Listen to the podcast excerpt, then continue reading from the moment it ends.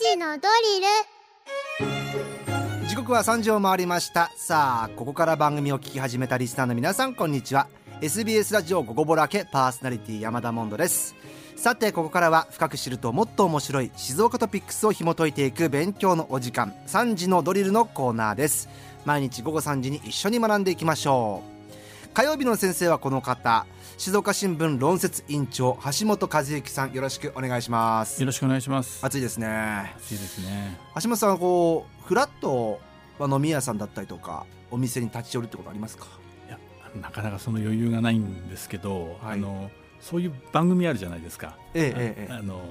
電車だったり、はいはい、散歩したりそういうのは結構好んでみたりはします。ぶらり途中下車だったりとか、ええ、居酒屋放浪記的な。具体的なあの番組を出さないようなことです。け ど僕が言っちゃってすみません。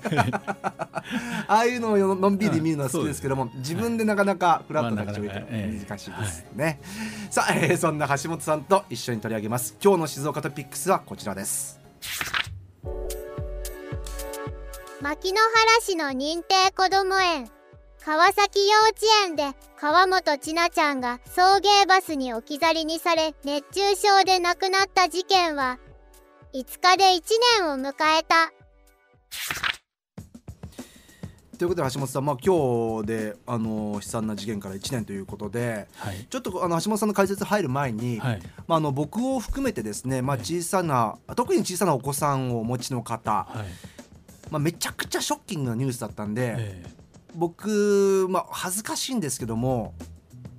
ちょっとこう目を背けてきたというかもう見てるとい。ても立ってもいられなくなっちゃうっていうことがあったので多分ラジオを聴きの皆さんでもそういう方もいると思うのでもしちょっとあのまたあのニュースを聞くのっていう気分も害しちゃうよっていうぐらいショッキングな方は一旦ちょっとここラジオ音量少なめにあのね音量下げてもらっても結構だなと思います。ただえっ、と忘れてはいけないあの事件から1年ですので橋本さんに今日いろいろとお話を伺っていこうと思います。よろしくお願いします。はい、はい、そうですね。まああのその痛ましい事件からちょうど今日で1年ということで、ちょうどその日だったもんですから、うん、まああのラジオで取り上げることがいいのかなという迷いもあったんですけれども、えあの紙面であの一生懸命に報じてきたこともありまして、はい、ちょっとあの今日取り上げさせていただくことにしました。はい、あの本当に全国に衝撃を与えて、うん、でまあ、これによこのあのちなちゃんの事件によって再発防止のために国が、えー、その送迎バスに安全装置を義務付けると、ええ、あの補助もするからちゃんとあの安全装置つけなさいというふうに、うんうん、えー、まあ、制度をあの変更するというか、うん、えー、決める契機にもなった、えー、事件です。うん、あのまあ、県内で発生した重大事件ということであの静岡新聞も発生直後からあの手厚く報じたんですけれども、はい、まあ、あの発生の半年後からは、うん、まあ、3月ですね、はい、あの今年の3月からのキャンペーンとして、うん、えー、皆さんもしかしたらあの見ていただいてるかもしれませんが「届かぬ声子どもの現場は今」という、えー、連あの連載を、えー、始めまして、はい、まあ、序章から第5章まで全28回、うん、えー、事件の経緯とか背景とかあとこの問題っていうのはやっぱりあの保育の現場の現状に、うん、えー、その遠因というか原因が、えー、あるんじゃないかということでその保育の現場の問題点なんかにも問題点なども取り上げて、まあ、4か月かけて連載したと、えー、はい、ことです。うん、であのまあ、このちょうど1年だということで、まあ、そのその、えー、連載を終えた後の、えー、経緯とかあの経過とか、えー、現状を含めて、うん、えー、今月の3日から、えー、上中下で3回の連載を、えー、やって今朝の朝刊で終えたというところです。はい、ということですね。まあ、この届かぬ声の中でも、まあ、かなり深くねあの保育現場だったりとか、まあ、当然この事件のことに触れておりますけどもね、えーと第1章の全5回は？はい。あのまるまるあのそのち奈ちゃんのことについて書いて、えー、あのち奈ちゃんの写真をもうあのご遺族からあの提供していただいたい。ただいたものを載せて、はいうん、でその5回をあの、まあ、本当異例なんですけどもすべて一面のトップで扱いました、えー、あのそれはもう現場でやってる記者の強いその思いがあってのことだったんですけども、うん、で担当記者はあのえー、一人の子どもの命が理不尽に奪われた現実をより多くの人にあの自分事として捉えてもらうために、うん、その千奈ちゃんの誕生の瞬間から亡くなった日の出来事までを詳細に綴ったというふうにその事後に振り返ってます。はい、であのまあご本人のあのご冥福本当にお祈りするしその苦しんでいらっしゃる中であの取材に、えー、応じていただいたあのご遺族の方にも本当にあの感謝してもしきれないというふうに思いです。そうですねあの、まあ、すあの取材を通じてこのキャンペーン通していろいろ分かってきたこともあるということですよね。はい。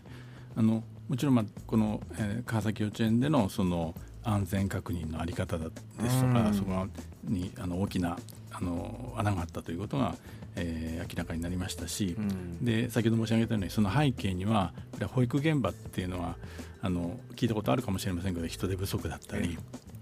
あとまあ、あの保育士さんの皆さんのあの待遇面、うん、まあ、その人手不足ですから仕事量も多くなる、うん、あのや休憩もなかなか取れないっていうような状況の一方で、うん、やっぱりあの、えー、給あの給与の方はあのその高くないという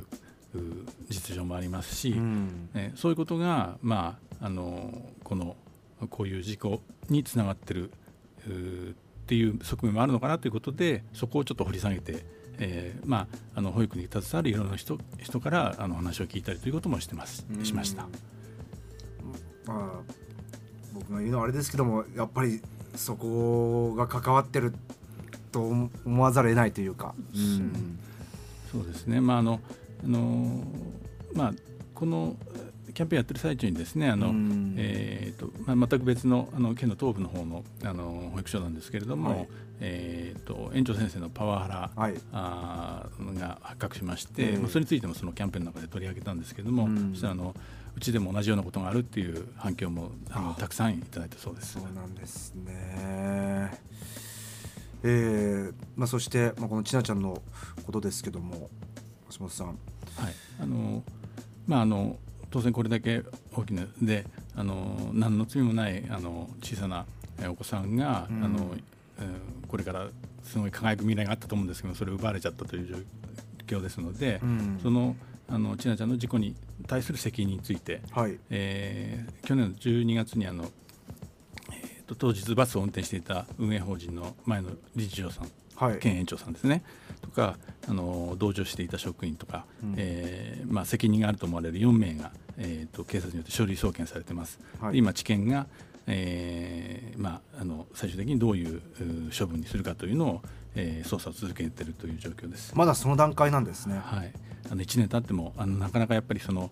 どの人がどれだけの責任があるのかというのを明確にするのがに多分時間がかかってるんじゃないかなと思います。で合わせてあの、えーと、原因究明と再発防止を検討する第三者委員会というのが設けられてまして、はい、でそのあの第三者委員会の、えー、今月中にあの報告書を出すという予定で、うん、あの調査を続けてきたんですけれども、はい、なかなかあの調査するために新しい課題があの浮かんでくるということでであのちょっとその報告書の方もあのちょっと時間がかかりそうだということもう少しが時間がかかりそうだということですね。はい。でもいずれにしてもあの調査をもう本当に尽くしていただいて、ええ、まあ、責任を明確にする。それから再発防止にはどうしていったらいいかというのは本当にあのお子さんの命がかかっていることですのでそね、あのそれをあの、まあ、はっきりさせて確立してもらいたいなというふうに思います、うん、徹底的に、ね、調査して再発防止のための、まあ、策をまとめてもらいたいということですよね。はい、あの先ほどお話にもありましたけども、まあ、この事件をきっかけに国がえー、いろいろ義務付けた安全装置っていうのもありますもんね。はい。あのえー、送迎バスの安全装置あの、えー、まあ4月にあの、えー、ちゃんとつけなさいよと義務化されたんですけれども、はい、あの経過期間というのがありまして、はいはい、えー、1年間、うん、のうちにということになってるんですね。えー、でまあ、もちろんあの、えーと、すぐにあのその整備をした縁もありますし、うん、まあ、1年余裕あの猶予があるんでその間にっていうところもあるという状況で。でえー、とちょっとまだ国の6月末でちょっと古いデータなんですけどもっとこれ、はい、あの今もう暑い夏をあの越しましたんで、えー、その間につけたところもたくさんあると思いますけれども、えー、と全国で55%、県内で62%の設置状況と6月末の時点で。えー、であのまあえー、まあそのこの9月もまだ暑い日続きますよね、ですからまああの気持ちとしてはあのできるだけ早くつけてほしいなというふうに思います。すね、まあいずれにしてもその来年の、えーえー、まあ来年3月ですね、はい、までにはすべ、えー、てのその対象、うん、施設で、えー、つけることが義務付けられたということですね。あのまあ、中にはこう監視カメラつけたりとかねいろいろそれより安全な対策もしてる絵もね、はい、あったりしますからね。えー、まあ、こういう機械っていうのはあくまでも人のミスを、うん、あのカバーするためのものですのであの基本はやっぱり人が、えー、まずは確認して、うん、その取り残すようなことも絶対ないようにする。その体制をあのその各施設に作ってもらうということがそれが一番最あの大前提だと思うんですね。うんうん、その上で、はい、あのまあ人間ですから、うん、ヒューマンエラーというのは必ず起きる可能性がありますから、うん、それをカバーするためにそういう機器を使うということなんじゃないかと思います。さあ橋本さん、まああの事件から1年ということで静岡新聞でもかなりこう深掘りして追ってきました、はい、えー、1年間でまあ見えてきたこと、はい、まあ、まとめていきます。どういうことになってきますでしょうかね。あのまああの社会情勢の変化に伴って、うん、国とか自治体を挙げてその保育所の待機児童解消っていうのを進めてきてましたよね。はいうん、であのまあ、この川崎幼稚園もそうですけど認定こども園ということで、ええ。えー、まあ、あのその待機児童を減らそうということでその待機児童の減らすという目的はあの達成しつつあると思うんです。もうあの以前に比べてもだいぶ一時期よりもだいぶ待機児童ってなくなりましたよね。はい、はい、あのであのよく言われたのはあのえー、保育園落ちたという話もありましたけども、うんうんはい、あのそういう状況というのは徐々に解消されつつあると思うんです。えー、でだけどもあのじゃ中身はどうなのかと。安全子どもたちのその数を増やすのは、えー、待機児を減らすためにその受け入れの数を増やすための施策をやってきたけれども、うん、えー、その子どもの安全を本当に、えー、担保できているのか、ま、守れているのか、え。えー、そのその子ども一人一人に寄り添った保育ができているのかっていうところだと先ほど申し上げたようにその保育士の待遇の問題なんてもう一体何年前から言われてるのかっていうぐらい、ね、あのでまだ解決できてない状況だと思いますんで、うん、やっぱりここは本あの本腰を入れて、うん、その質質を高めて、えー、子どもの命が確実にあの守られるようにするっていうそういう体制を作っていくその責任が、うん、あの大人にはあると。であの1年の節目にあのそういうことをもう一度そうなんていうか皆さんのでこう気持ちを新たにしていただけたらなというふうに思います。うん。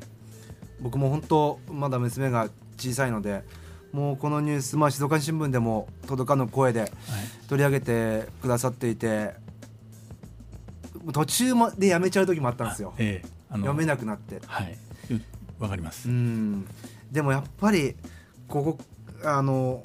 なんていうんでしょうかね。ここからやっぱ変わっていかなきゃいけないですしあのそれこそ僕も今あの子供選び幼稚園選びっていうのをやってるんですけども、はい、そういう周りからの見方というかいろいろ考えていかなきゃいけないことたくさんあるなと思ってあんま目を背けちゃだめだなという今日橋本さん取り上げてくれてありがとうございます。はい、ありがとうございました、えー、改めて亡くなった千奈ちゃんのご冥福をお祈りいたします。というわけで、えー、火曜日の先生は静岡新聞論説委員長橋本和之さんでした。橋本さんありがとうございました。ありがとうございました。今回のこの内容ニュースアプリあなたの静岡新聞キコットでも聞くことができます。復習にぜひ使ってみてください。今日の勉強はこれでおしまい